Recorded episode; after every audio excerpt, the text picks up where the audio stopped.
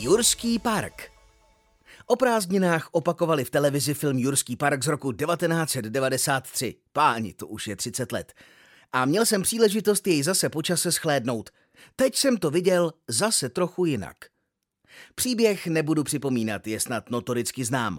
Hlavním záporákem je ve filmu správce sítě a současně programátor Dennis Nedry, který zajišťuje chod informačního systému Jurského parku pro profesora Johna Hemmonda. Od pohledu je Nedry nesympatický, nesystematický a nepořádný. Záhy se zároveň dozvídáme, že je i nespokojený se svou pozicí, protože má pocit, že je přetěžován a špatně placen.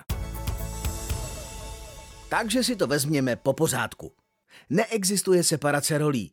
Denis je jednak správcem systému a jednak jeho programátorem, což soustředuje do jeho rukou neobyčejnou moc nad informačním systémem, a to bez jakékoliv další kontroly.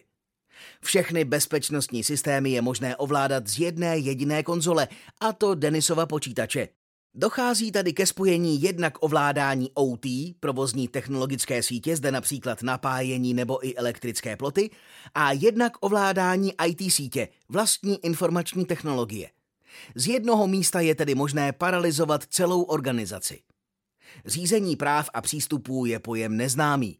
Denis má nejen administrátorská práva, ale přímo používá administrátorský účet, který může snadno uzamknout a nikdo jiný nezná heslo.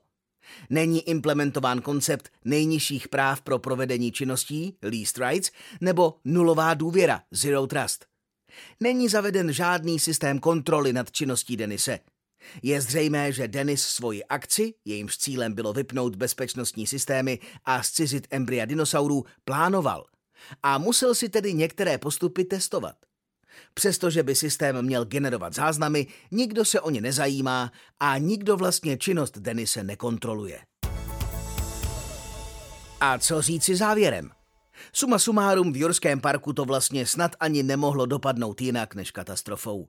Je s podivem, že John Hammond investoval miliony dolarů do všeho možného, ale IT bylo zřejmě podfinancováno a vše bylo postaveno de facto na jednom jediném zaměstnanci, který navíc dlouhodobě dával najevo svoji nespokojenost.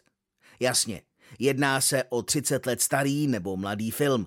Nicméně příběhy organizací, kterým zavazil naštvaný správce, se čas od času objevují i v reálném světě. Pokud tedy nechcete, aby se vám o počítače a jejich bezpečnost staral jen a pouze Dennis Nedry, a pokud nechcete, aby vaše organizace dopadla jako Jurský park Johna Hemonda, klidně se obraťte na Autokont. Rádi vám poradíme a jak se říká, za zeptání nic nedáte. Autokont ví jak.